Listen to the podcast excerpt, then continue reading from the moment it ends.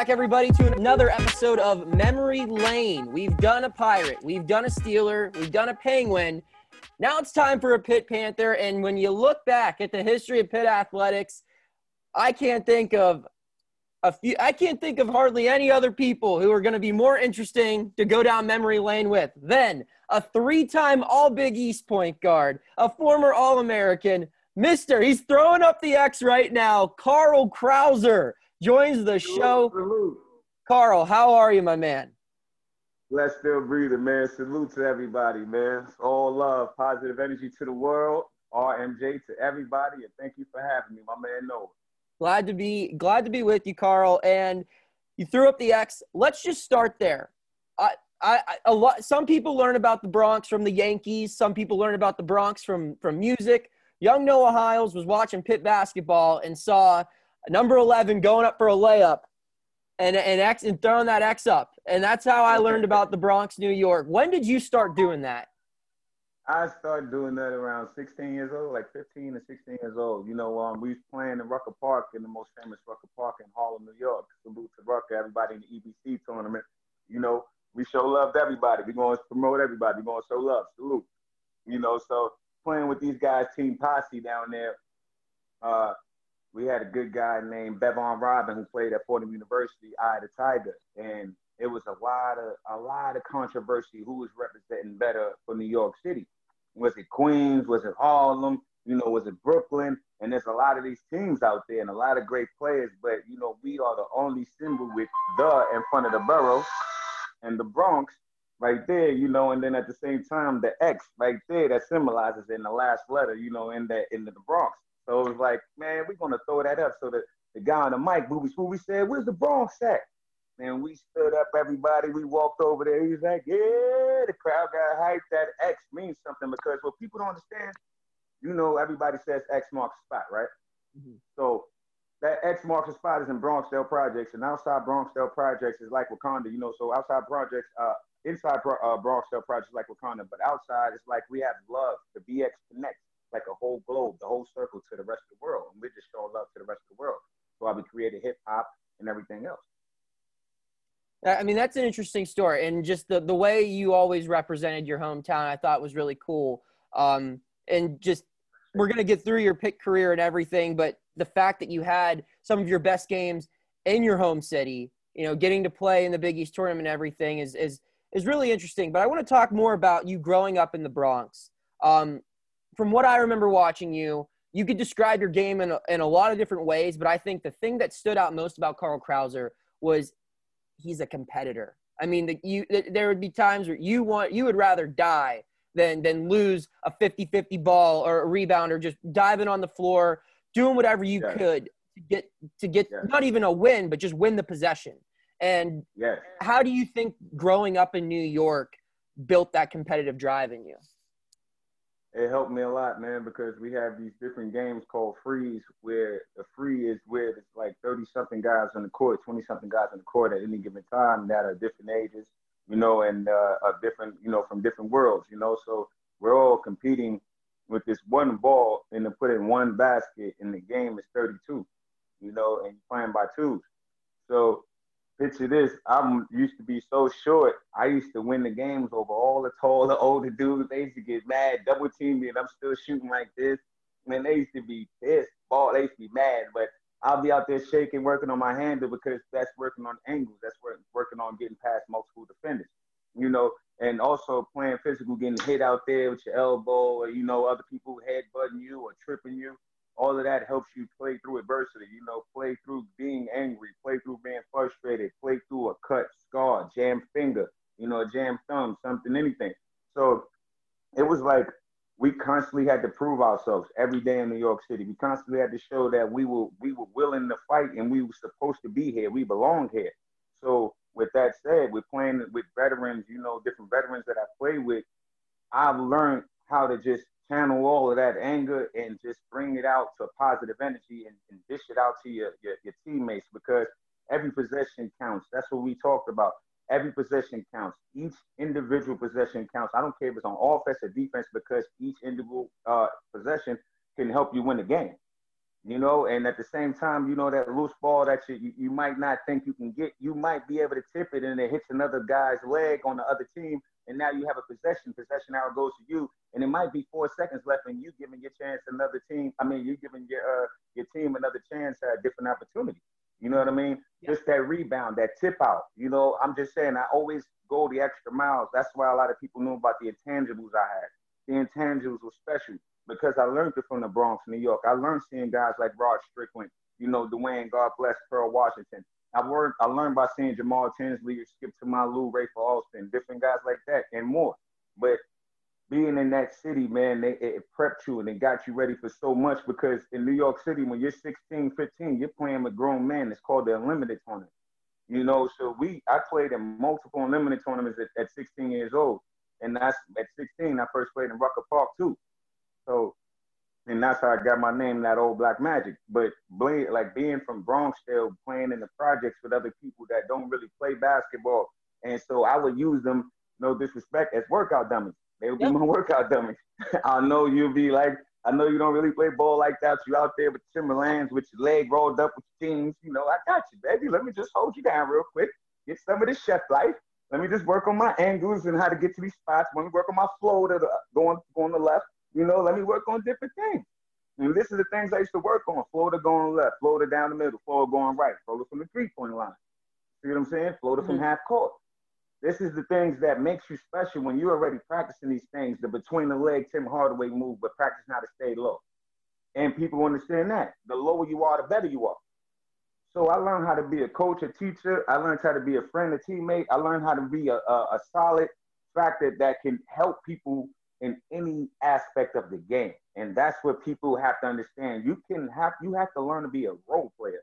So in the Bronx, New York, first, I learned how to just, you know, learn the, the game individually. And then later, I learned how to be a team player. And then I learned how to be a role player. And then I learned how to, I mixed that all up and I just took over as a leader. So everything my age, I would lead. So I, uh, I wanted to hit more on Black Magic. I mean, you kind of answered a couple questions there. Playing at Rucker Park at 16, take me through an average day of playing at Rucker Park. Is it is it always like organized tournaments, or is it sometimes it's just you're running fives and and it's just oh, like that all? Nah, we have hood teams and we have people, you know, at different years we have hood teams and in different years we were sponsored by record labels, different years we were sponsored by different people, you know. So like my first year, it was funny, you know, because what people don't understand, when I actually filled in for the for the guy Bevon Robin, um, I got my nickname that day, that old black magic, by throwing between the leg passes. But but leading up to there, I was in the park because people knew I was always working on my game because I didn't want to stay in the projects. I didn't want my family staying in the projects. I didn't want to be nobody's nobody's old charity case. They're talking about, oh, he's this, he's that. No, I'm a person that's going to work hard and get my family out. So I use basketball. So they knew I was in the park. My man J Bo rides by, he sees me, he stops. He's like, hey, yo, you could go to Rucker. Now at this time I can't go to Harlem. I'm not, you know, my mom's my mother's trying to tell me we call our mother my moms, you know. So my mom's is telling me, hey, you better not go over there. You can't go over there, you know. So I never was like trying to play that game. So he was, he came by, he just looked like he was like, yo, Bad Vincent coming, and we need you. Yo, that's all you had to tell me. I was prepped and ready. I was already juiced up playing in Rucker Park. All I could hear is skip to my little Alimoe, the Black Widow. All I hear is these guys when my people come back to the park. I was tired of that. I was sitting there like, yo, you know, in New York, we super competitive. I'm sitting in my head like, yo, I'm better than them. I can't wait to show them. Like, I can't wait to show them that I'm better. So when we get in that car, I mean, we get in that Jeep Cherokee. I'll never forget it. We get in that Jeep Cherokee, and we get on that highway, boy, that Bruckner Boulevard highway, boy, I was shook. I was nervous. I'm telling you, man, I was shaking like booty meat. I'm telling you, it was different. I was like, oh, I was like, man, what? All right, you know what I'm gonna do? I'm gonna focus and I'm act like I'm not a little nervous because I get before every game I get nervous, anxious like I get anxious to do well, but I'm kind of nervous because I don't know what's going to happen. You know, it's that big question mark of going down there with those pros and those grown men and everything else. What's going to happen? You don't know if it's a shootout. You don't know what's going to happen in Rucker. So you pull up, we, we get there, and it's a garage, uh, like a parking lot you pull into. and all of the stars, Rolls Royces, BMWs, all their cars and everything. It looks it looks crazy. People got money out there, music blasting, everybody's doing stuff, girls out there, ladies, everybody. So it looks like a whole like party right there in the parking lot. So that makes you even more a little nervous. Like, damn, they're already like, you know, this is nothing to them. They're about to go in there and just play ball, hoop it up. Man, I'm sitting there like, yo, this is how you get your name because in New York City, it's kind of like being a basketball basketball player. Sometimes like you got to be a, like like you almost a rapper. You got to go out there and promote yourself. You got to go out there and promote your name and promote your album. You got to go out there and promote your style. You know who you are. So I, I used to have to go to different boroughs and places and, and tournaments to represent who I am in my name. You feel what I'm saying? By yeah. myself. I didn't have the things that guys like Andre Barrett had, or Brandon Knight had, or Kenny Statisciu had. These other guys getting help and everybody. I didn't have that. That's why I was always different. So when I got there and then I started walking in with the team and they put me, we putting these big jerseys on, I'm like, oh, I have a Rucker jersey on, I have Rucker shorts on. When I seen the lights and we start walking to the park, my number one thing is it's showtime. The lights is on, it's showtime. I'm like, coach, the lights is on, it's showtime. I just start rocking back and forth, getting ready. Oh my God, oh man, I'm sitting there so hyped. I hear the guy on the mic, we getting close walking into the park when this is a typical day, how your nerves feel every game you walk into that park because the celebrities, rappers, movie stars. It might be a vice president in there. It might be a, I don't know, your local chairman. It might be anybody, but there's cameras in there. There's people. So what you want to do every time is you, me, I want everybody to know my name soon as I get on the court. I want you to understand you're never going to see a dude like this play the game that the way I play it. It's different the way everybody else plays. You know, I have more, but I don't care, but a, a, a structured control. You know what I mean? Mm-hmm. So I, I, I kind of I bring it out, but I bring it back. You get what I'm saying? Yeah. I'll show you some flash, but then I'll show you some control and control the game and control this. But I'll get crazy on defense and go for a steal, but I might get there and get a charge. Oh, you know what I mean? You got to mix it up. I might close out, but I might fade back. You know what I'm saying? I'm just saying I might direct. One coming on this side, big man, one on this side. They running. I got you until you get back. This is how you communicate when you're a young guy. So if I'm doing this thing, when I got to Pitt, it was already too easy. So it was funny when I'm playing against these grown dudes, and, and I played against NBA players and different players. When you get in the Rucker Park, it's so different. It's it, it's like your heart just beats a mile a minute. It's going crazy. When you hear the guy on the mic, he makes you nervous because he's going crazy. You better have some game, boy, boy, boy, boy, boy. You know, Hannibal, my man Hannibal. He's on the mic. He got a WWF belt but he, you know, it's a big home, big belt, like bigger than Macho Randy Savage belt back in the day. You know what I mean? and he's like, he got the mic, he all cock strong and TV. Yeah, boy, boy, boy, you better have some game. You can't come in here and make up your own nickname, boy, boy.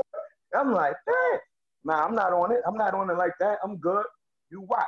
So I get a couple of passes. You know, we get down, we get a couple of game going. I'm on a fast break. I throw that between my legs and trap it off here. Look over here. It was like, oh, now, mind you, when I have the ball in my hand, and before that, fast forward, when I'm on the layup line, oh my gosh, when I'm on a layup line doing these things here, everybody's dunking, everybody's doing this. I'm so nervous. I'm scared to miss a finger roll in a layup. I'm like that nervous. Like Rucker is that insane, like real. So, you know, Mary J. Blige might be there, Ed Lover from MTV Jams, Puff Daddy might come in there. You might see Redman, Method Man. You might see Cam'ron, Jim Jones, the Dipset come through. You might see anybody, you know. So this is how fun. It was fun. It's fun because this is impression. This is fun. This is how you get your name. So you got to compete to show people you belong on this level. So anyway, when I went out there and I did that, after I did that pass, man, like everything, all my nervous, all my anxious feeling just went out the window. It felt like it just flushed through my feet, like my feet right onto the court, and I just controlled the court, you know, until Bevon came. Dang. Soon as Bev came, guess what? Now I'm 16. Soon as Bev come, eh, to the bench. You get what I'm saying? yeah. So I'm telling you, even though I was killing and doing my thing, even though I was killing before, I had to pay my dues and be a role player, and had to I had to you know learn how to follow before I was being a leader. So, would you say you learned more about the game of basketball from playgrounds than you did playing organized basketball, like in high school or AAU? Uh, wait a minute. Let me say. Wait, I can't say that. Just that defended like like no. It, it's it's not that. Uh, you were on a really good AAU team, were you not? Right, I was on a super good AAU. You played with like Jay Williams, didn't you? Jay Williams and Duke. And they forgot Jeff McMillan played at USC and Fordham University. I played with Paul Bacars, I played at UCLA. I played with Sammy Dalembert. played for the 76ers, man. Played for uh, Desmond Harrod, was number one New York City basketball player. And he broke Kenny Anderson's record.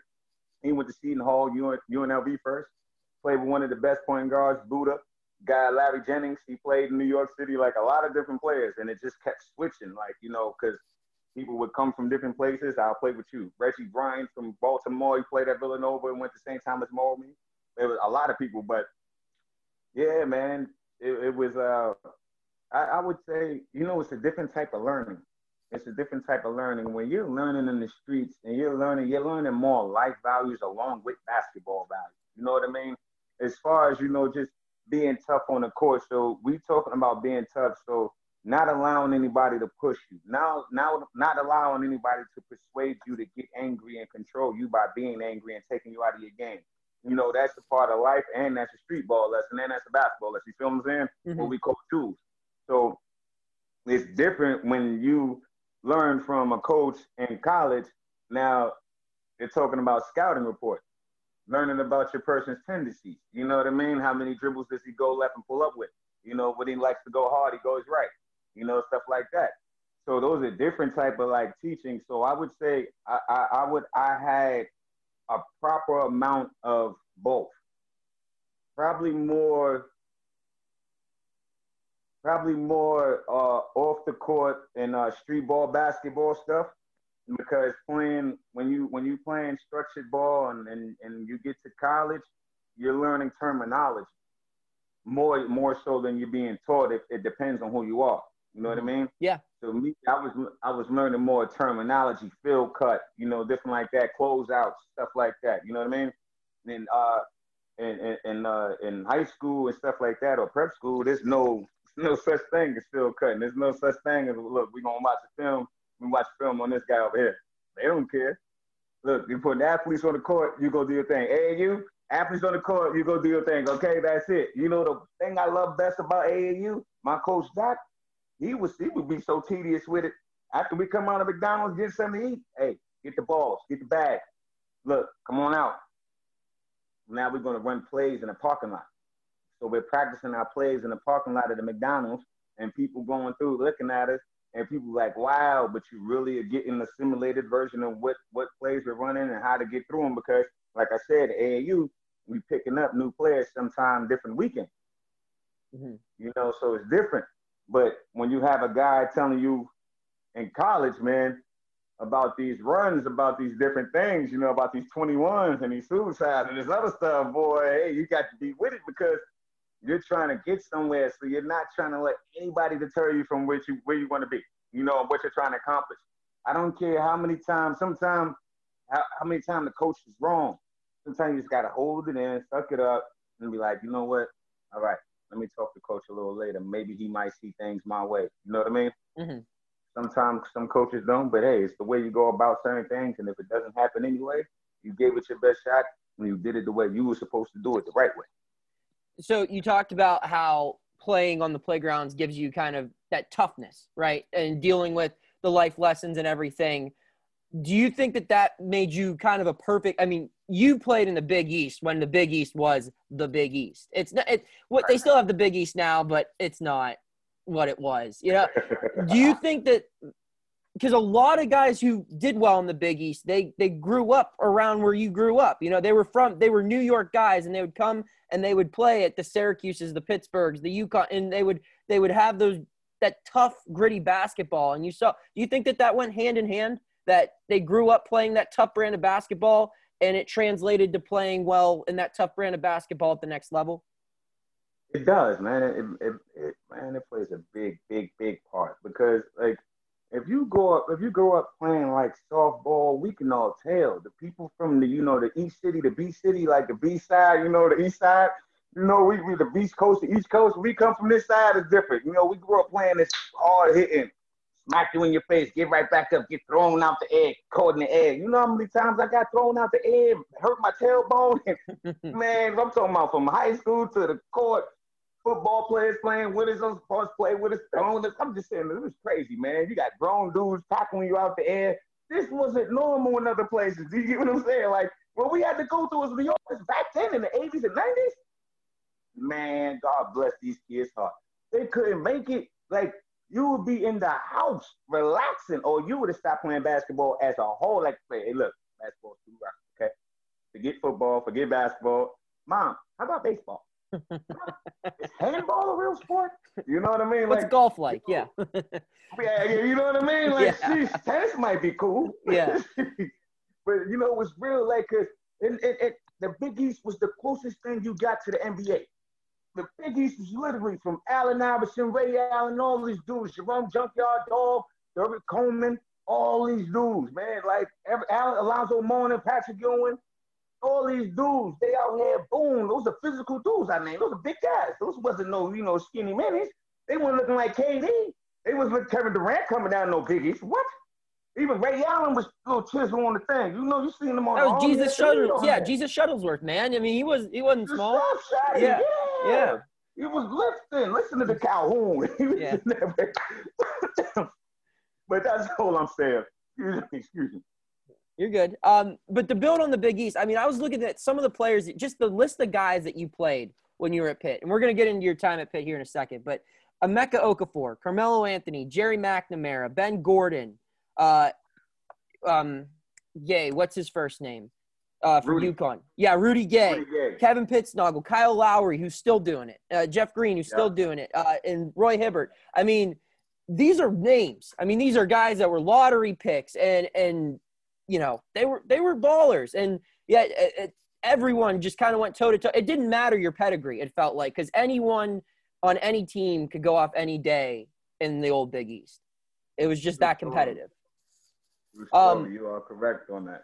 So, what brought you to Pittsburgh? I saw that Jamie Dixon played a notable role in your recruitment when he that was before he was the head coach. Uh, what what? No. Okay, what- look, man. what got you to gonna help you out. All right, And this is, but this is not against you. Is for people in the whole entire world, in the world.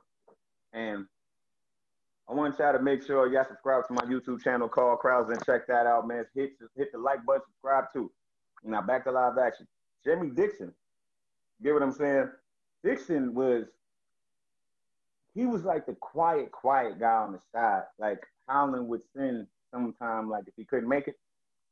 So Ben Howland be like, hey Jamie, uh, Carl's over here. Just go uh, say hi to him. And so I'll be at the AAU game and I'll see this shaky looking dude in the corner looking creepy, like yo, like he needs a trench coat or something. Like, what are you doing here, man? Stranger danger, stranger danger. Like he was like he would sit there and be like, sitting and thing like and it's like the, the flow, the progressive commercial, like Flo, like nobody sees you. Like yeah, like, all these people here, you have to say something. like I used to die.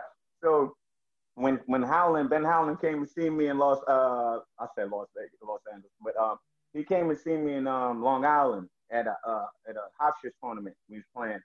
And um he brought the Pittsburgh jersey over to, to the hotel room.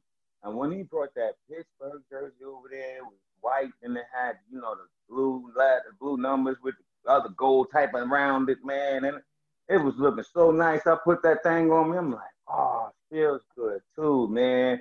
And it had the Adidas logo. I was sponsored by Adidas on my uh plant on my AU days. And man, it was so special at the time. You know, it wasn't it wasn't the fact that it was that coach, you know, because I didn't know that coach. He wasn't like a big household name. He just came from a different school, a low school. You get what I'm saying? hmm So why would I be in awe of him? Why Yeah. would I be in awe of Jimmy Dixon to be like, oh, I'm from New York City. I'm getting recruited by everybody else in the world. Why would I be at all Jamie Dixon coming there to silent assassin? You know what I mean? How's that helping? So I was saying that I wanted to play in the Big East.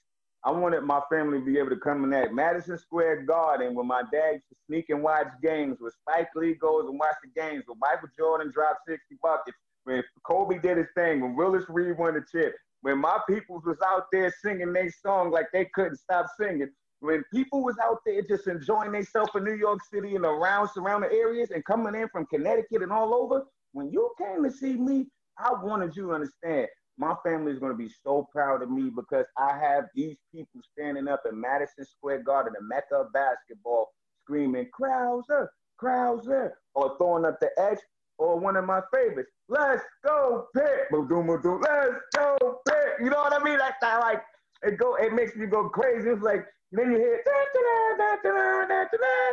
come on, the team fight song over every fight song at every school. They was they was mummies. They was quiet. That's what I love. I love shutting people up. I love when you tell me I can't do it, I'm doing it. I love when they told me I couldn't make it to the Viggies and I couldn't make it to college, I did it. You know, when they told me I couldn't graduate with a law degree, I did it. You get what I'm saying? Yeah. Anything you say, anything. I was doing it. You know what I mean? Besides the NBA, God bless. But this college experience, representing, going out there in that garden, that's part of the reason why I came to Pitt. Working for Charles Smith down on Wall Street when I was a young fella before I came to Pitt, that's part of the reason why I came to Pitt.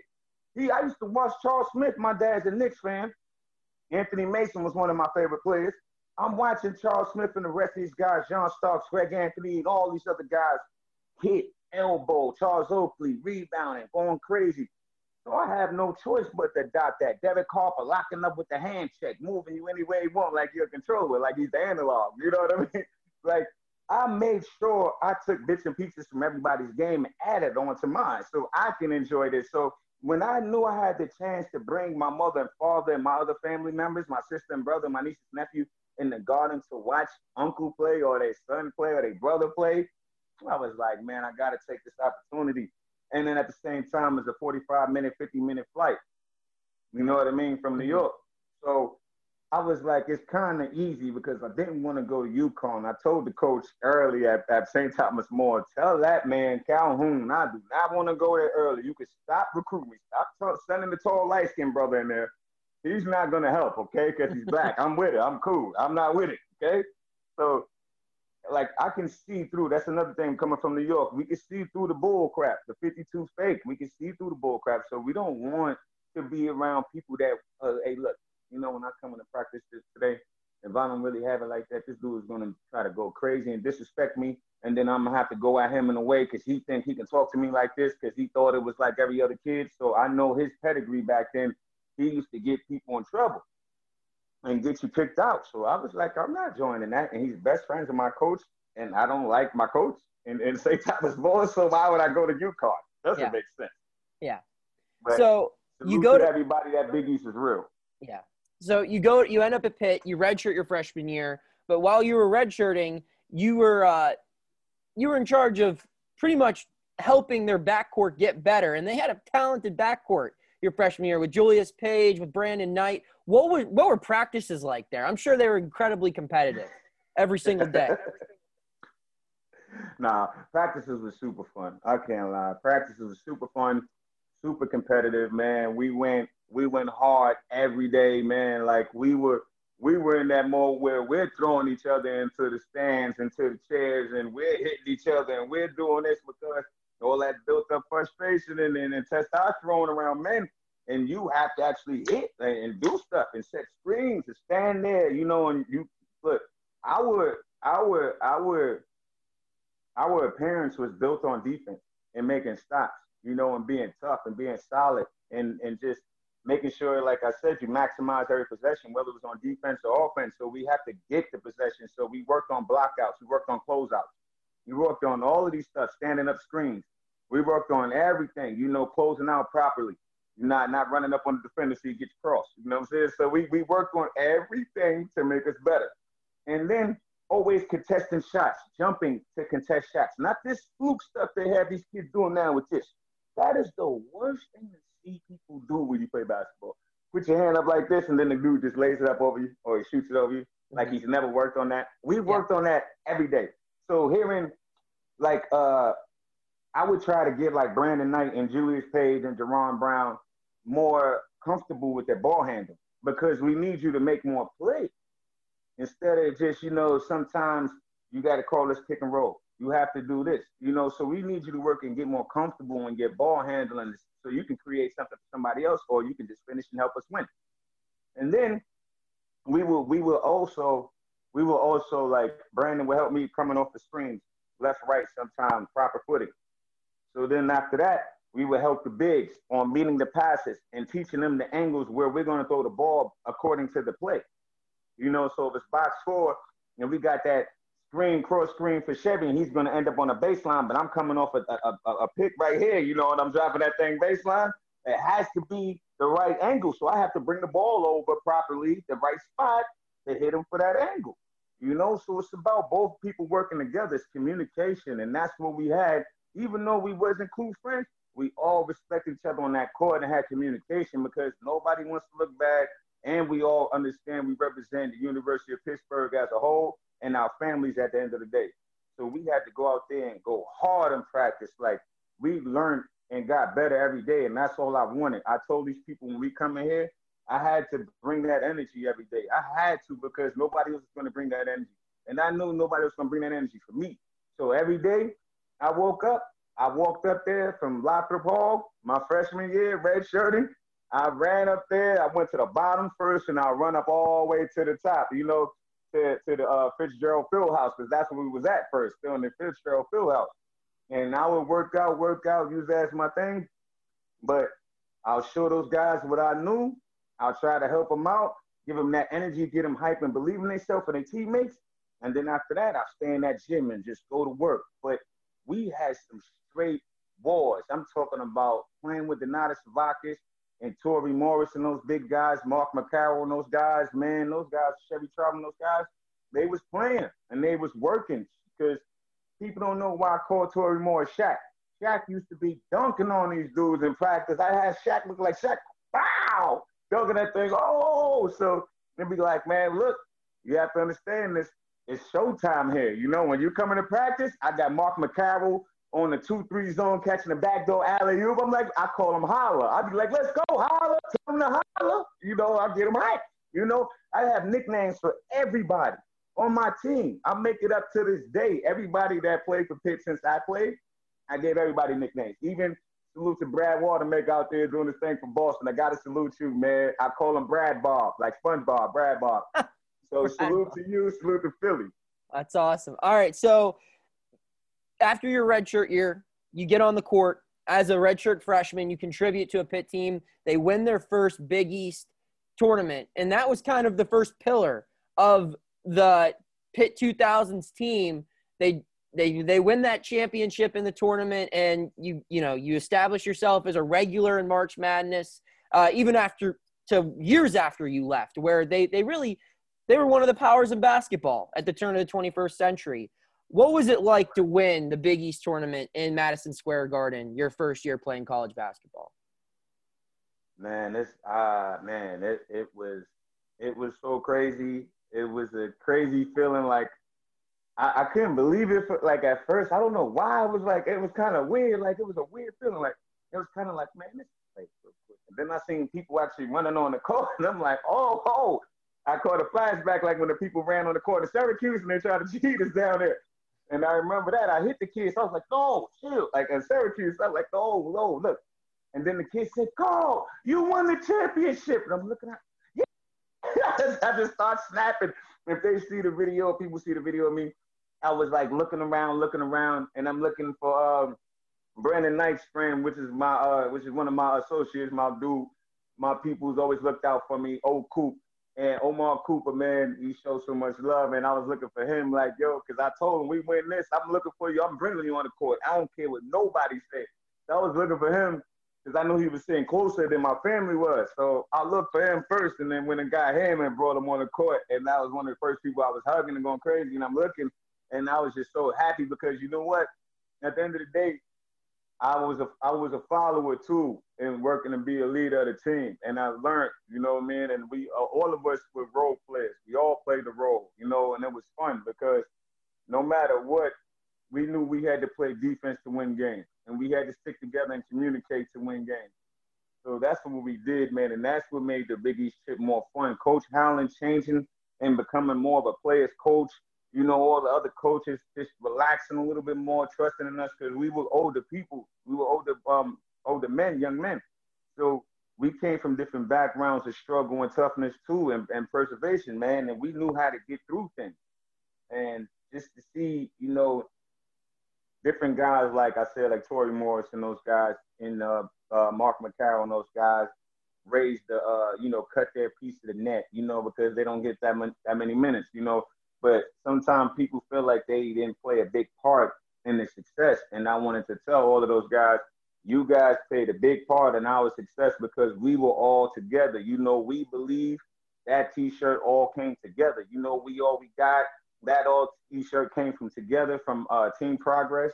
And I just wanted to say, man, it was a, a blessing. It was fun to experience that. It was a humble opportunity and to win at home in New York City to win a championship on the big stage. I I'm I'm like humbled and super blessed. I'm super happy too. And you did it against UConn, right? Did it against UConn. That team man, that you didn't want to play for. teams. the team I didn't want to play for. What you know that was crazy too, man. Because I got some calls from my St. Thomas More buddies from um, Connecticut, you know, in different places. They was like, "Man, did you see what's going in? Did, did, did Coach Quinn come or did Calhoun? What was Calhoun face like?"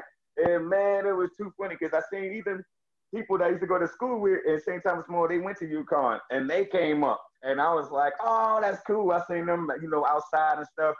Man, it, it, it was like a mix. It was a mixed feeling, but like a super great feeling to be UConn because I'm tired of. All right, everybody knows in college basketball we got cheat teams.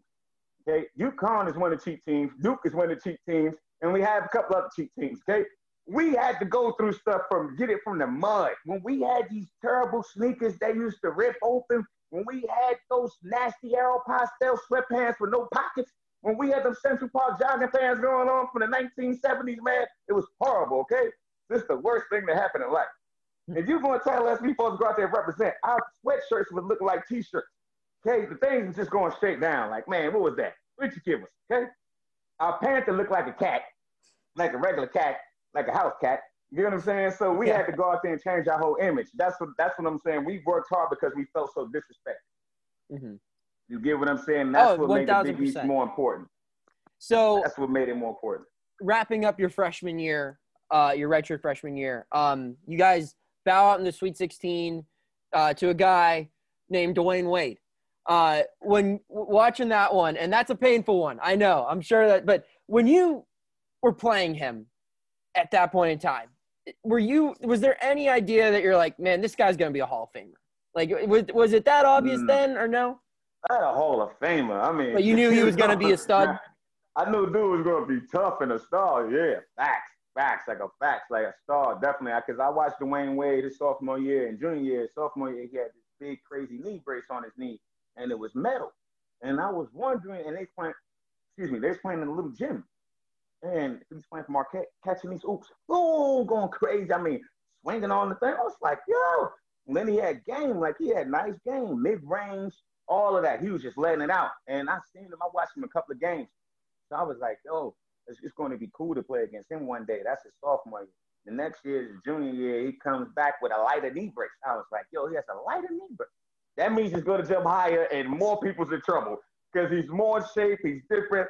I said, oh, man, yo, look, man, this is going to be fun playing against him. You know, like, look, and NCAA, uh, NCAA tournament comes, and I found out we actually have a shot to play against him and get there. And I'm like, oh, in my head, I'm like, yo, he ain't gonna try that on me. I'm locking him up. We ain't trying to hear that. Like, you know how many people's watching at home and different stuff, and they know I'm known for defense and everything else. Man, I'd be crazy. Anyway, I never got a chance to guard him too much. I got a chance to guard him a little bit, matter of fact, and but not too much. But what he did in that second half to Jaron and Julius, and then for them to come up to me later, later on down the line, years later, and tell me that they was tired, excuse me, and that they wasn't in that much shape, I was like, look, you should have told dude to switch, okay? Tell somebody else to switch. We need this because Keith Keith Bogan, who I killed in uh, AAU when he played for DC Assault with DerMarr Johnson and them. You know what I'm saying? Mhm. Hey man, he was playing. He was out for Kentucky. That was our next game. He was out. So I'm thinking, just like everybody else, we could win this whole thing because we had a great team to win the championship four years in a row, national championship. And it's always something that stopped us, a pivotal moment or something else. But Dwyane Wade, I take my hat off to him. But what people don't understand, it wasn't it was Dwyane Wade a lot, but this guy, man, the big fella that was playing down there, it was a big, big fella. I forget his name, and Novak and Steve Novak. Those two dudes, when they came in the game in that second half, it made all the world a difference. When they hit a three, a couple of and ones down low, it got different. Even though Dwyane Wade sparked the 23 points in the second half, we still had a shot. And that's what I was just saying about our team. We never give up. We never quit. But taking that loss down there was terrible because after the game, our coach leaves us.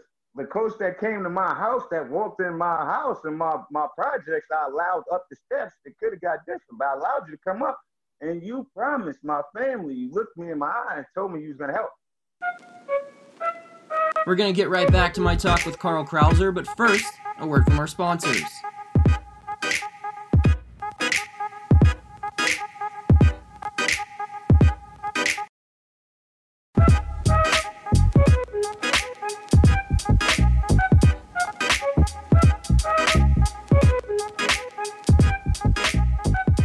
You were telling me about Ben Howland coming up to uh, your your apart your mom's apartment, your mom's house, um, and and recruiting you. Uh, take me through take me through all of that and how you felt after he left. Oh man, when he when when I found out they do uh, they have home visits, I was sitting there like, man, this is crazy. This is cool. You know, he gets a chance to see where I'm from. Maybe this guy, you know, actually cares about where I'm from because if you know a New York City person, you know we're big on trust. You know we're big on those values. You know if you have any type of family values, we're, super big on that because our family teaches us not to trust people, not to go in people's houses or cars. You know, not to believe anybody, not to take things from people. You know, so when you have these people and their jobs are to trying to kind of persuade your parents and yourself to come help the university win, win games so they can earn money and stuff like that we have this concept already. We get this part. It's another form of hustling. You know what I mean? So we mm-hmm. watch people hustle in New York all our lives. It's easy. One plus one is two, never two and a half. You know what I mean? So this is what I be saying. I tell people all day, keep it infinity, never keep it 100, because numbers can be broken down easy. So when this guy came in, I was like, man, this is a dude, man. He, he, he might, you know, overlook all the bull crap somebody might have said about me and he's going to give me a shot. So why not let him meet my people? You know, my mother, my father, my sister, and my brother was in there. And and he came in, he seemed like a cool guy. He seemed like he was humble, nice, you know, like he was somebody to believe to an extent. You get what I'm saying? He didn't come in there and try to blow any smoke up anybody's, you know, and any lies, anything. So I, I kind of was cool with that. And then the fact that we talked about, you know, playing somewhere else and playing in Big East and early flight, the things he did say was that that really called us that he can get my mother father flights, my sister my family, everybody, my brothers and everybody. We can get like flights, you know, to come down to see me play in Pittsburgh. So it just won't be a New York City thing when you see me. You know what I mean? Mm-hmm. Because who, what parent wouldn't miss their kid? You know, what family, sibling, whatever wouldn't miss their, their other sibling? You know, so throughout the years it, in the time, it just never was happening. You know, and so when Howland left that all stuck in my head. Like when he came in there, he talked cool. We went over the letter of intent. We talked about everything, safety, you know, being another parent, an extension of my parents out there, because that's what the coaches are.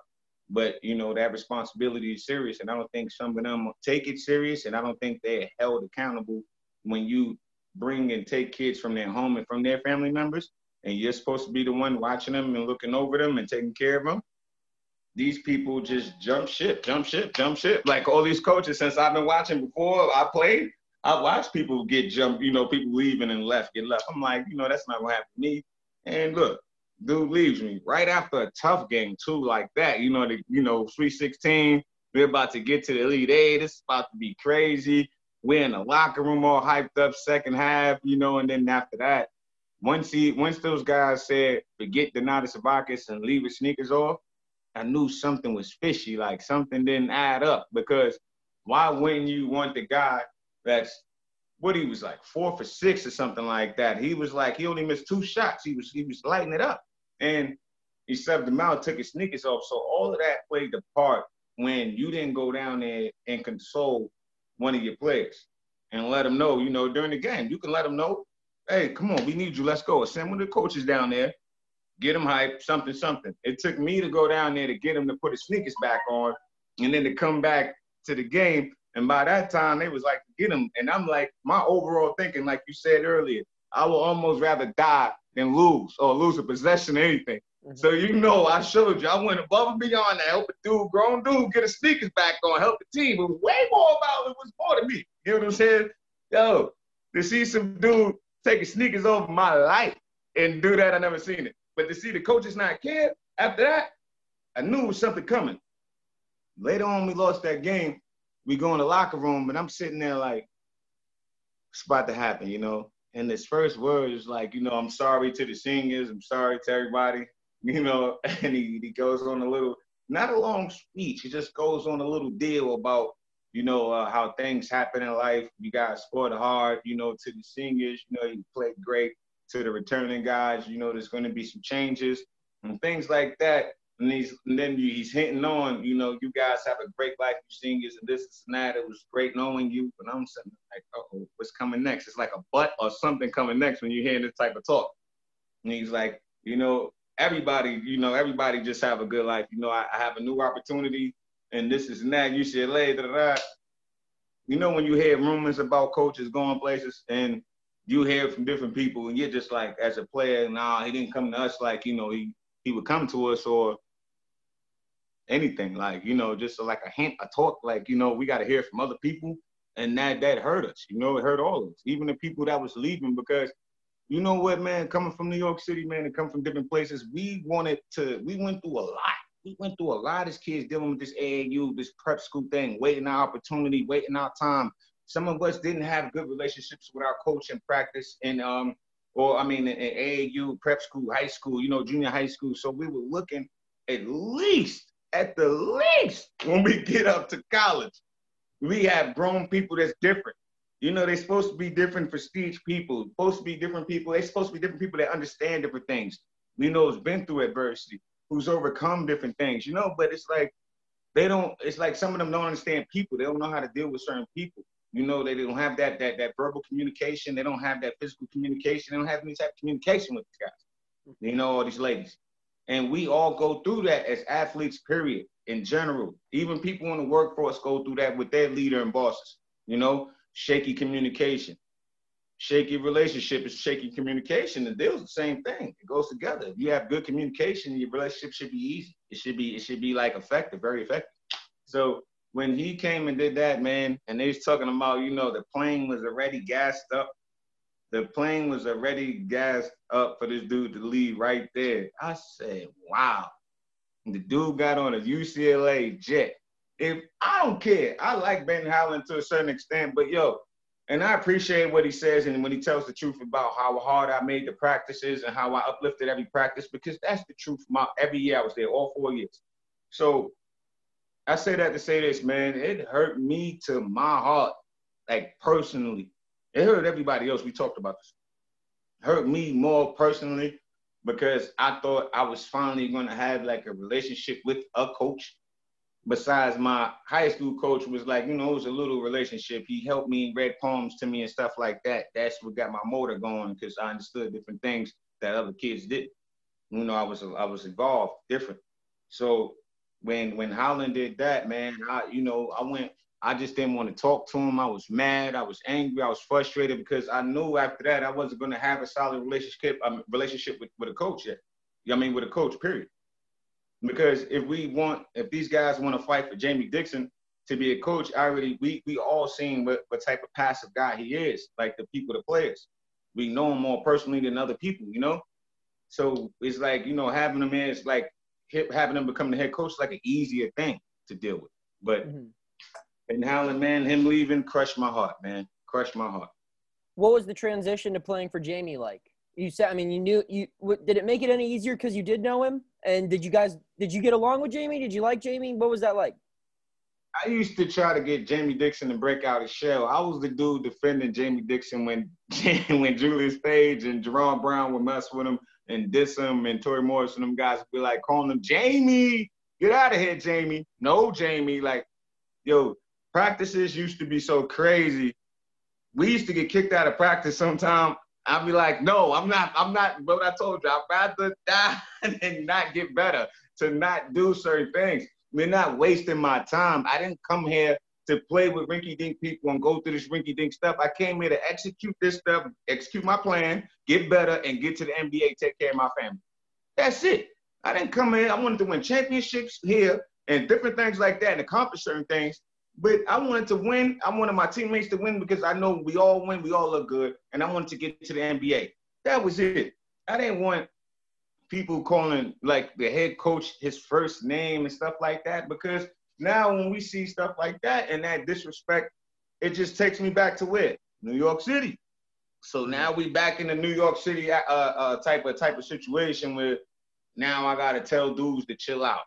I gotta tell grown men to relax. Stop talking to the coach like that. Yo, chill. Look, we trying to get through this practice. If Dixon kicks us out, now I'm telling Dixon, calm down. Yo, relax. I'm telling him, chill out. Look, we want to practice, okay? Yo, everybody, come back here. Because, you know, some dudes just to walk They leaving. Yeah. Man, you tell them, go ahead and practice over. They out. Yeah. We're going to keep this infinity. They will leave. Yo, no, look. Come on. Right here. No, we aren't leaving nothing. Going to get better. And then we turn around, practice be crazy. Right after you're about to kick us out, crazy, fun practice, hitting hard. We high fiving each other. People working on the moves, doing the moves right. Now he's seeing the power. Now then Jamie Dixon sitting there like, hmm, you see what I'm saying? I took the smoke off him, took the fire off his back. You get what I'm mm-hmm. saying? So now yeah. everybody's back in here because yeah. these guys are realizing it's more than him, it's bigger than him. I told these people, don't you ever let nobody take your smile. And guess what he's gonna do if he puts you in the game? Sub you out. So you might as well get yours while you in there and play as hard as you can. Yeah. It's interesting. Uh, so under under Dixon, you really become the leader of the of those last three seasons, and you led the team in scoring all three of your final years there, and other categories as well, free throw percentage, assists, and everything. And um, I mean, there's a lot we could talk about, but you mentioned how you love playing in MSG. Your final game at Madison Square Garden was in the Big East Championship your senior year, and I think you had a career high. And while you didn't win that championship game against Syracuse, it was a really good game. And you had one of your better games. What was it like? Obviously, I'm sure you were upset about the loss, but what was it like to go out playing in the Mecca, playing your best ball? It was huge, man. It meant a lot, you know, because now I know, you know, I'm knowing, I'm realizing more stuff. I'm going through stuff with uh, not seeing my son, you know, and not playing uh, and, and, and, that affects people you know when you have a kid in college and stuff like that so i have to always stay mentally strong like i, I had no room forever you know because somebody's always looking for something from the new york city kids so when i get there and i'm sitting in the hotel and i'm just wondering you know my family and friends are going to be watching everybody's going to be watching associates people that don't like me do like me you know people that might have went to school with me a little bit i'm sitting there like man this is huge championship. I made it again. And I'm like, let's go because the last year we got cheated by uh, the coach, I mean the refs against West Virginia, and we got out of there uh, fast. So I'm like, we're not doing this again. No way. Like, no. So that game against Syracuse, man, in the hotel, I made up my mind. I was like, you know, I know they're going to double team me because I just came off one of my career highs at uh, in in, uh, in Pittsburgh against Syracuse a couple of weeks ago, a week ago.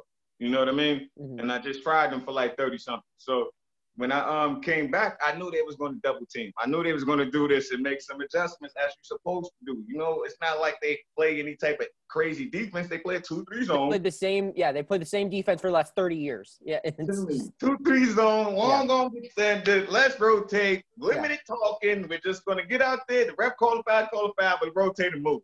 Yeah. Rebound and let's go. Get it to McNamara. Showtime. We got it. Yep. So it was the same thing. And then man to man, we knew they can't guard us man to man. But the thing is, if you don't have people finishing, it, it, it, it uh, and you're getting double teamed, it makes it a lot more tougher for you to get yours. Because if you just seen the guy get 30 something on you at, the, at his gym, and you know he's from New York and he's coming home, what do you think he's trying to get? 40 something. The guy be trying to, that has to be the marker. I'm just mm-hmm. saying. Mm-hmm. that on that was my that was my thought too. At least I was gonna get 30 or 40. Like I wanted 30 or 40, literally. Yeah. So I'm like, all right. So I seen they seen I was I was going to start off aggressive, so I start passing more to get these guys involved. And I seen my teammates nervous and scared, and I was just like, man. And then look, it's not the time because we have the worst ref in the world, Jim Burr, Tim Higgins. Those are the worst refs. They hate us. They hate Pitt to the death. They cheated us almost every game we have lost in my career. They have been there roughing. Literally, do, do that history, they're gonna be amazed. They're gonna be like, wow. Like, so I knew it was like a lot of things leading up into this game. So it was like, man, they're not gonna let after the whole Gerry McNamara story with with, with Boeheim cursing and standing up for him. I mean, this, this, and that. Picture if J- uh, Jamie Dixon would have did that for me. Can you even picture Jamie Dixon cursing? Do you get what I'm saying? Yeah.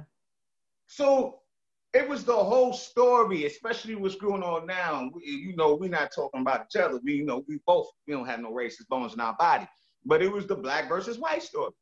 We can't let this black kid win who we don't like, who always throws up the X, who's animated the XD, you know what I mean? Yeah. Representing, he's always flaunting his dirt, he's going like this, and he's going, and he got this, the other white kid with the white coat, and the Syracuse, New York, and it's a legendary Boeheim coach. Come on now it was a no-brainer. We knew we was going to get cheated, but we was just still trying to compete. You get what I'm saying? Yeah. Because at the end of the day, hey, even though we won games with refs trying to cheat with these other Cinderella stories, we've won these games and we proved people wrong. So I know if I can just get these guys to just believe a little bit more, stop being a little bit nervous and timid, we can go.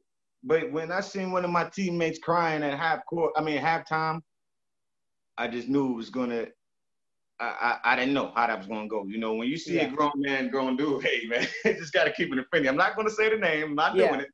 We just show love. But when I seen them crying, and then I seen other people nervous in the locker room, I'm just like, wow. I'm I'm consoling them. You know, I'm not making fun of them. I'm like, yeah. everything's to be okay. I got you. You know what I mean? This is snap. We're to get this, and we're to win. They're soft. They can't do nothing to us. We're to you know. So everybody got hype. When we came back out, this one play, man to this day it makes me mad. Like I can't stand Jim Burr or Tim Higgins. Like I don't like them to this day. Like I don't ever want to see them in life. Like to have a person and, and and mind you, in this game they have Sherman Douglas there. They have all these Syracuse alums sitting in the front, going down on this court, going down like uh on a, on the left side. But man, they're sitting there. Derrick Coleman is drunk all these other celebrities, Allen Griffin, these dudes talking crazy to me. And if you remember at that game, I got an and when I was like, oh, talking crazy to, and I was talking to Derrick Coleman, and I was pointing at, I was pointing at him, talking crazy, like, we gonna win this. I ain't scared of none of y'all. I was going crazy, like, because dude, there's nobody in the world that's gonna scare me. So you might, you not gonna punk my people either, man. Look, they on my team. I got them. You're not doing nothing to them. Nobody around me. So when I seen that, and then when we start coming back and rallying, and my dudes start doing this, I was like, yeah, we got this. Now they scared. Then when Jim Burr start calling the, the cheating calls up, yo, it, it, was like you you had you, you didn't know what to say. Like it was like then then I told him, I was like, uh, I gotta play, and I told Jim Burr, I was like, I scored, and he didn't he didn't call a foul, and I ran, and I was like, so what? I don't need you. I don't need you. Like, cause he told me he was like, this is this is true story. This is real true story. You're getting exclusive right here. All right. Burr told me, laughed at me, he said, You think I'm gonna let you win this by yourself? Gotta be kidding. I was like, I don't care. I don't need you. And that's when I got the tech. And I got a tech. Then people didn't know what happened. I was like, man, I don't care if you're a rep. You're not going to talk to me crazy like you some cop. And I don't care if you're a cop, but there's got to be respect here. They used to tell Jamie Dixon shut the f up during the game. Like we playing. I'm like, come on, if we come on, how so now how we gonna win? They're not gonna call a foul now. They don't respect him. So then we got this, and then we got we got the guys missing layups. Now they missing layups underneath the basket. You know, so now we need this. We need this momentum. We need something to somebody, right? So I come down and hit my threes. And hit my threes, get my buckets. Now I hit a couple of threes in a row. I get us close. The biggest player of the game. Now if you like anybody that has eyes, anybody that has ears, that heard the commentary of the game, listened to it on the radio, that's watching the game, seeing that when I pump fake for three, Gerry McNamara jumped on my neck and my head, and I went up to shoot the ball for three, and then they called a foul, and we was down three. Like, what else do you need? What yeah. do you want? Like, reps, help, somebody, help. I was sitting there like a movie. Help me, help me, please, help me, please. You know what I mean? Like, do you want? The dude literally, whole body jumped on my head while I'm shooting a three. Everybody in the crowd is going crazy. And literally, it took my life. It took everything in me that my mother and father taught me not to knock that man out on the court. I almost literally leveled Jim Burr and went to Tim Higgins and two-pieced him. Like, that was that close. Yo, it would got crazy. You can you imagine that me going over there, one bang Jim Burr, pow, and then that wouldn't have been good. I'm like this. Oh, after guard. Oh, mm-hmm. this guy's done. You know, so like I said, you have to, you got to, you, you have to like show a lot of restraints, man, in this game, man. You have to calm yourself down a lot in this game. It's a physical game. It's a high energy game. People are showing a lot of emotion. It's a very passionate game, you know. And uh, when you get cheated like that, man, and you're, you're like you're focusing on the goal, you know, and you telling your family and friends and people you're gonna achieve this goal. You get what I'm saying? Like it's it means more. And these people aren't appreciating how hard you work. You're only looking at my skin complexion. You're looking at the legendary coach uh, Jim Boeheim. You're not looking at the work we all put into.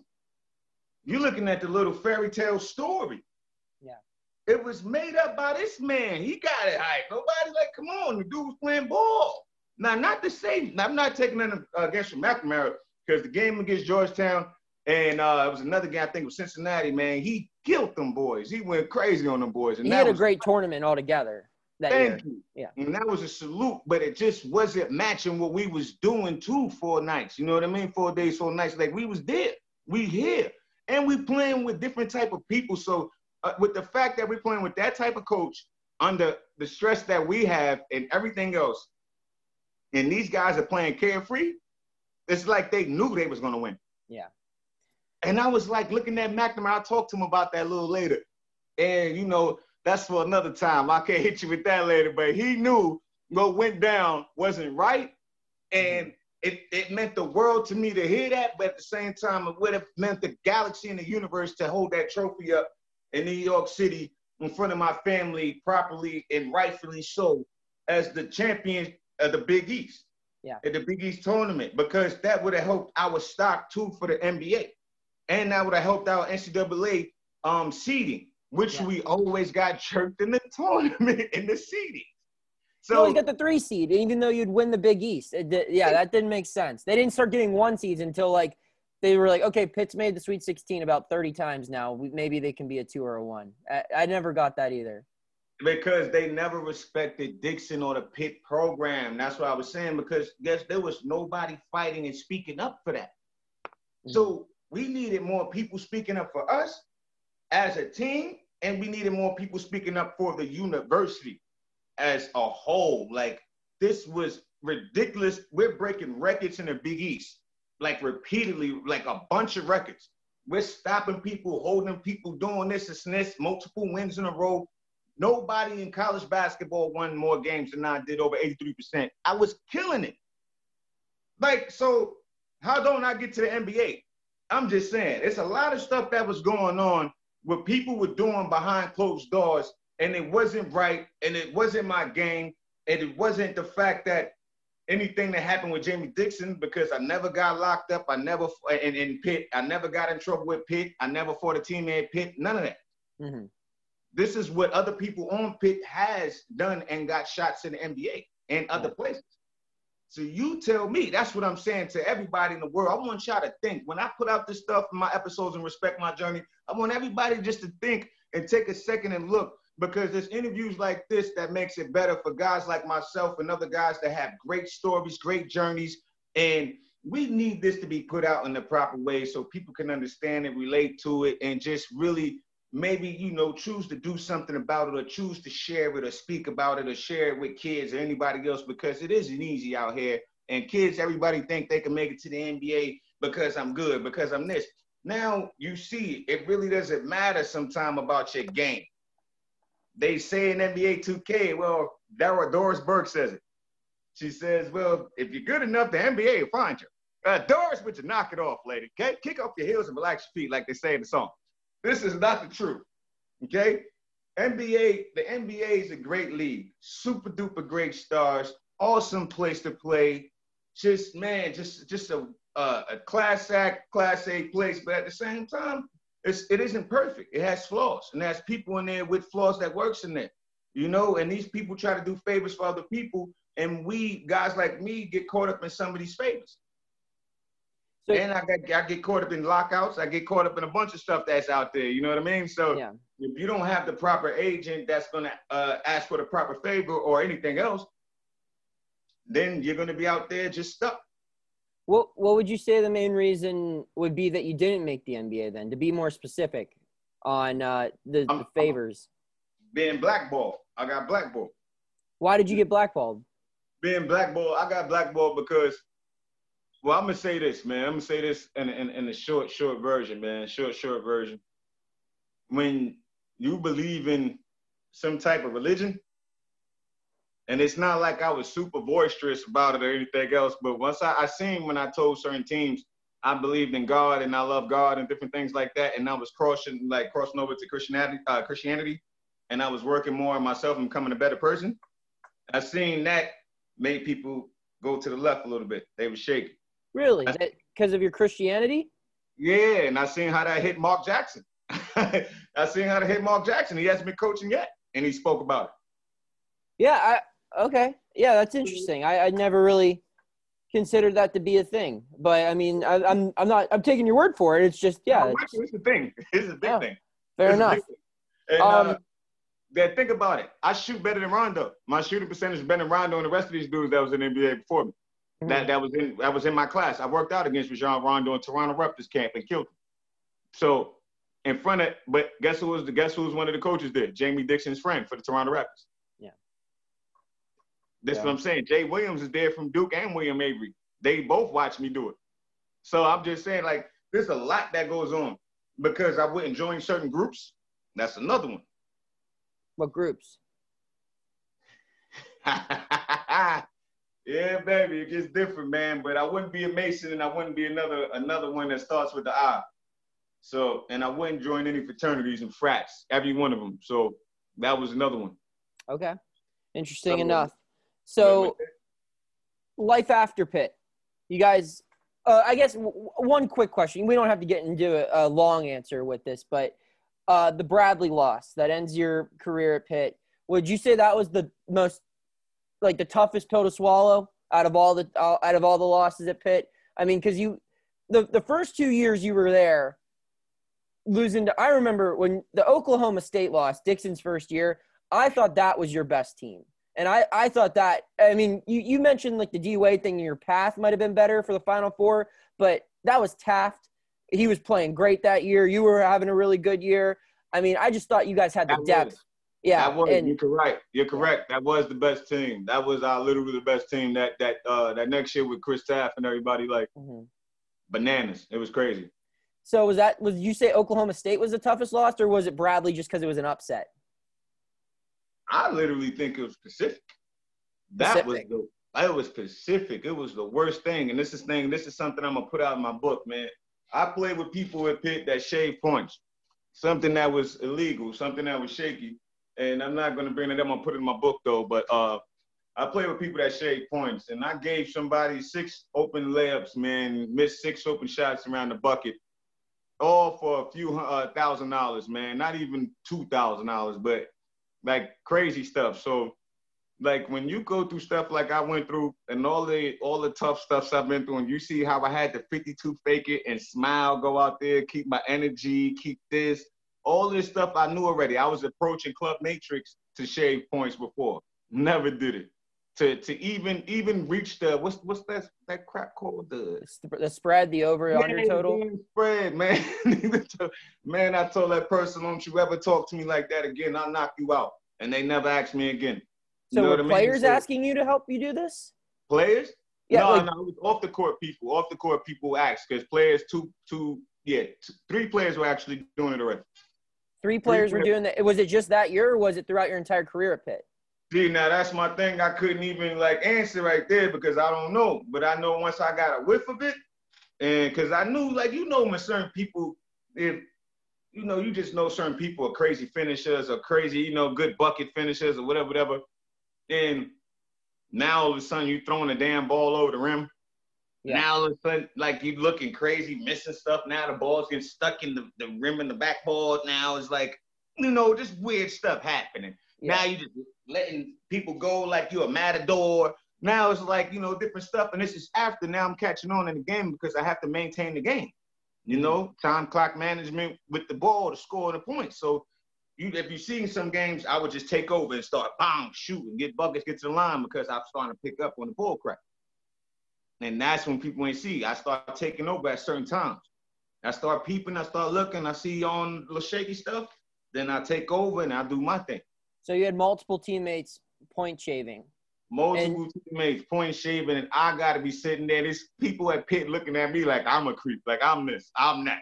I'm the one that was going hard fearless for y'all. I'm the one that was breaking my fingers and my stroke and my labels and everything for yeah. y'all. I was the one doing this. And how you gonna like look at me like I'm a creep? Like that was crazy. Yeah. Did Jamie Dixon know anything about this? A lot of people know a lot about a lot, man. Jamie Dixon knew about a lot of stuff. He just didn't want to say stuff, just like he knew about a lot of stuff that was going on here behind closed doors.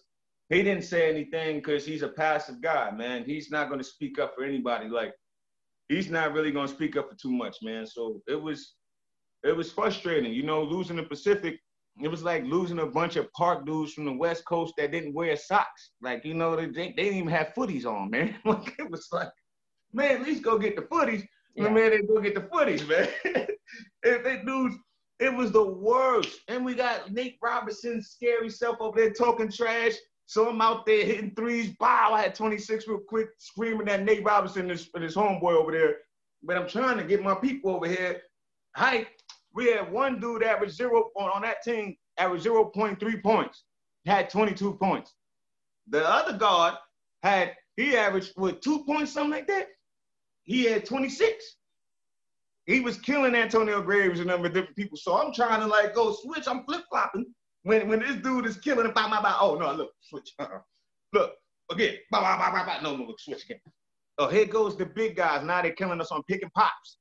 Now they're killing us on, on, on tips. When did somebody start killing us on the rebounds that look like these people? Now you have to watch all the other games. You see all the other games, guys on my team, they rebounding. Our rebounding margin is crazy. We hitting and going crazy. Yeah. So think about the game, and that's why the, the Pitt didn't want to give me a lot of my games. Like I never received none of my games that asked from Pitt yet, not yet. Since I left school, I was asked for Pitt. I emailed the guy recently asking my games for Pitt. They told me they're gonna give me games.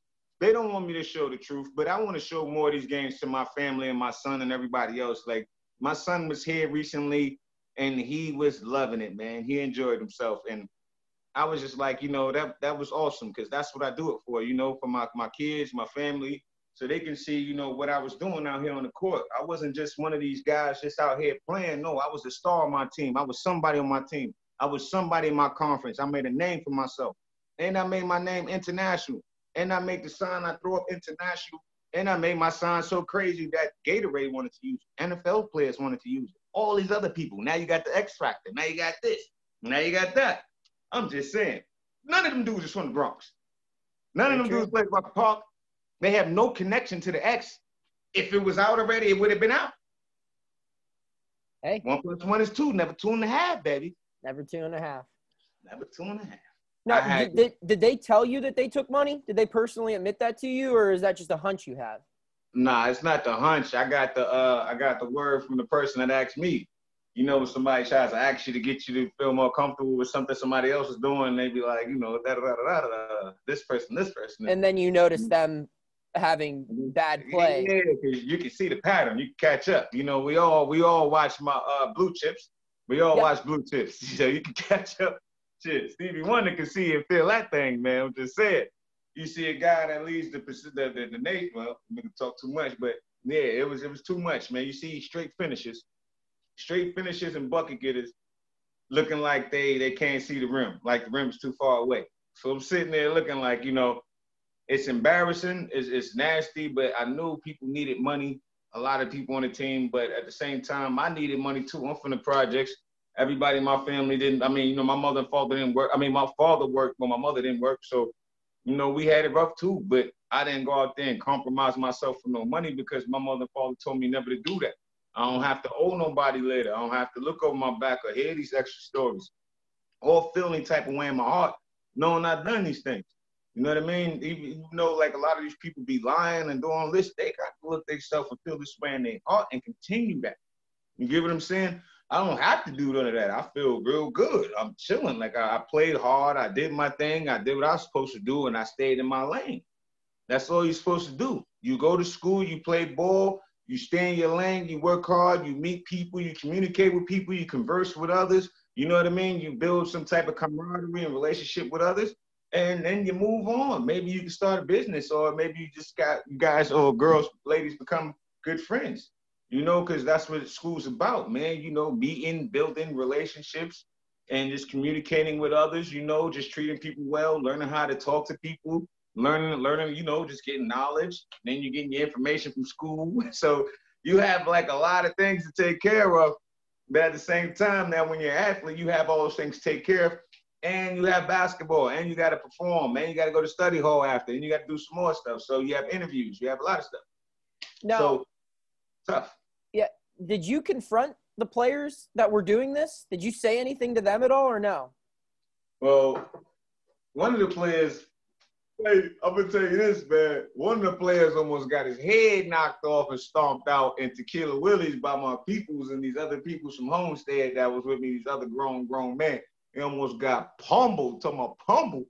Man, this is super pumpkin head. This would have been pumpkin head, pumpkin head. Man, I was like, so I had to stop my people. And other boy, the other dude was drunk. I'm telling him, like, yo, look, just go ahead, get out of here. Like, you know, what's it gonna do to me? Like, I mean, now, but I mean, at the time, you know, what was gonna do for me to just quick one bang them real quick? What's that gonna do? I'm gonna feel good now. They're gonna take away all the games. They're gonna bring them back. They're gonna give me the championship rings. No, you didn't feel what I'm saying. So just like I didn't feel the type like feel real, real like a lot of animosity towards Donatas Zavackas, even though we could have won that game when he took off his sneakers. Yeah it's things like that people like would hit you for and hurt you for because this is a part of their life and you messing up their life and their legacy.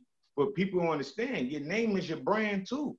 What you represent, how you represent your family when you step outside that door every day is huge. People are watching every day. So you're ruining yourself, your family's name, God's name that He's blessed you, the life that He's given you. You're tampering with everything. So I didn't want any of that on my name. I just wanted that hard work, and he came like this he was straight up with you. If you said something like, he went at you. Like that, straight that. Like I'm not supposed to let anybody talk to me any type of way I want. I mean, they want. To. My mother and father in the Bronx, New York, didn't raise me like that. Yeah. I'm a Crucian King. I'm from St. Croix. I'm from the Bronx, New York. What would I look like doing? What I look like doing? I'm just saying. What about where I was boxing and doing all this karate for nothing? Yeah. Just to be a mummy? Yeah. What?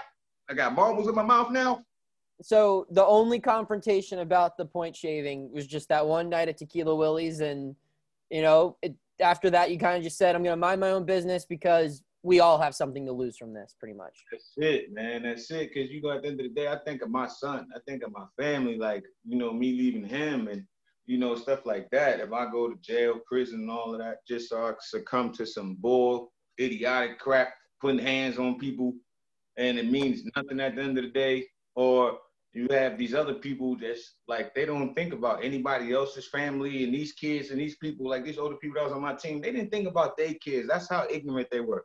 Like when you see people that are ignorant they're dangerous because they're not thinking that something can happen to them. That's how dangerous they are. So they'll put you in a situation as an official dude to or official person to want to do something to him physically and they looking around like this i don't know what happened look like stevie wonder i just called to say it's not good. It's just, it's, what I'm saying? It's just all love, but it's just sad that you have people out here in the world that really don't be thinking about their kids, their family members. You getting all these people angry and all that, and your kid got to walk somewhere.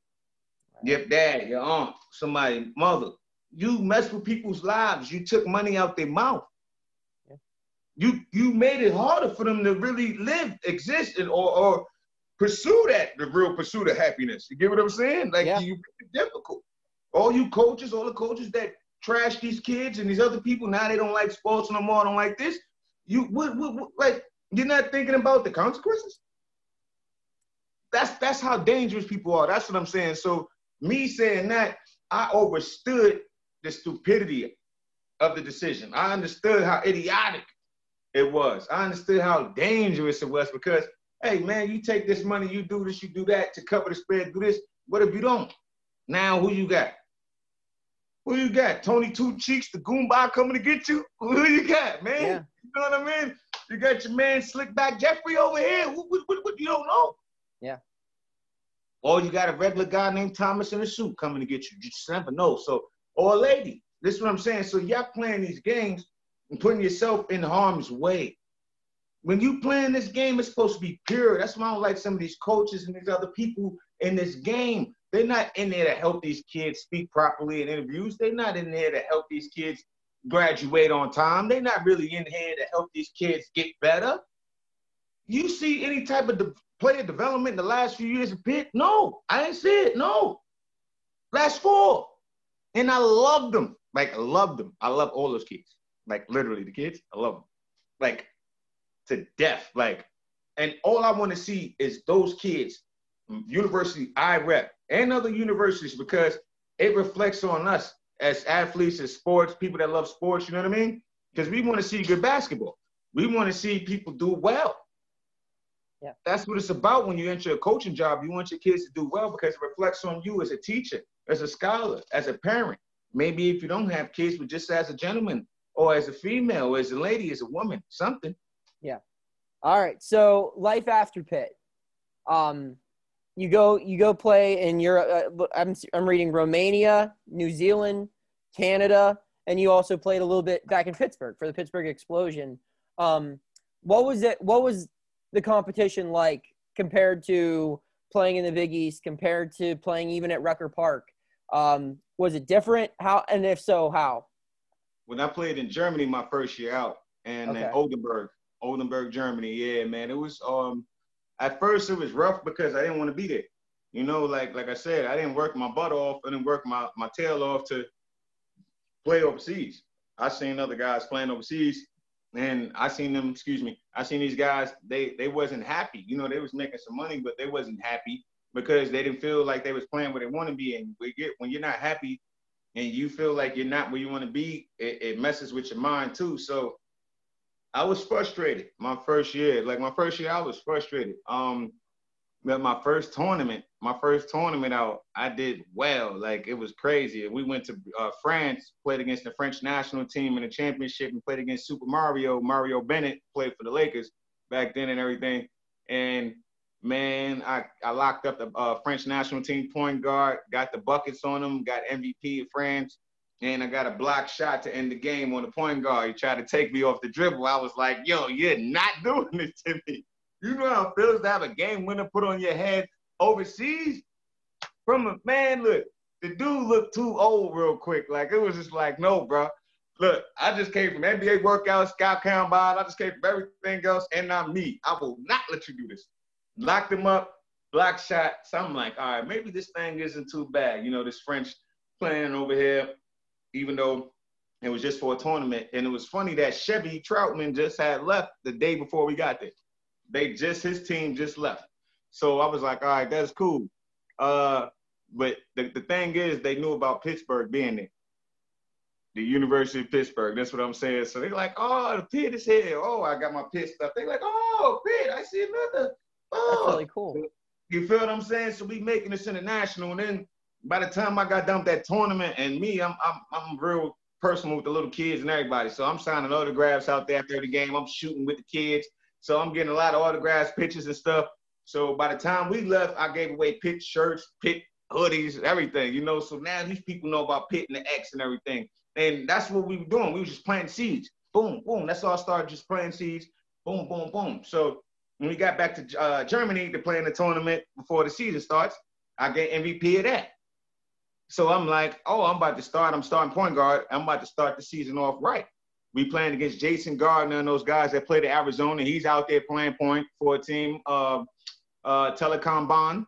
and Bond and uh, William Avery that played for Duke. He's out there playing for uh, Berlin, Alba Berlin. And uh, there was there was Chris Owens out there with him, played the University of Texas.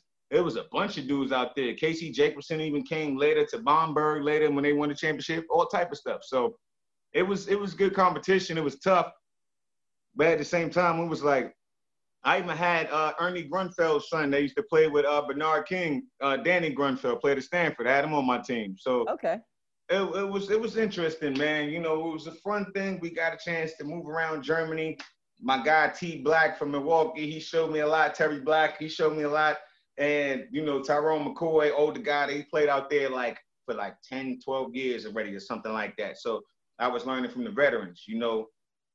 So Carl, I guess as we wrap it up, let's talk about what you're doing now. I, I, I follow you on uh, social media and then your YouTube channel. What what are you doing uh, for work? And tell us more about the YouTube channel. I'm uh, I'm a player development coach, and I'm trying to get back into some basketball. I'm in great shape. I'm uh, my YouTube channel is Respect My Journey, which is in back of me. I know the uh, words are twisted right now. Pardon me. Yeah. And I, I started that a long time ago, over a decade ago. Man, it was just I went through a lot of rough times in life, and I've came out a lot of rough times and a lot of darkness, just trying to always believe in God and and have His blessings and believe in his word. So with that said, I was helping myself go hard. Like I was just trying to like really like uh how you say um uplift other people because I needed a hug at times. I needed somebody to talk to me at times, but I still didn't trust people because I seen how it was going when I did ask for help. When I did ask for help, I seen how people were waiting for me to just try to trash me and be like, "Yeah, I, I got you now." You get what I'm saying? So, mm-hmm. excuse me, my fault.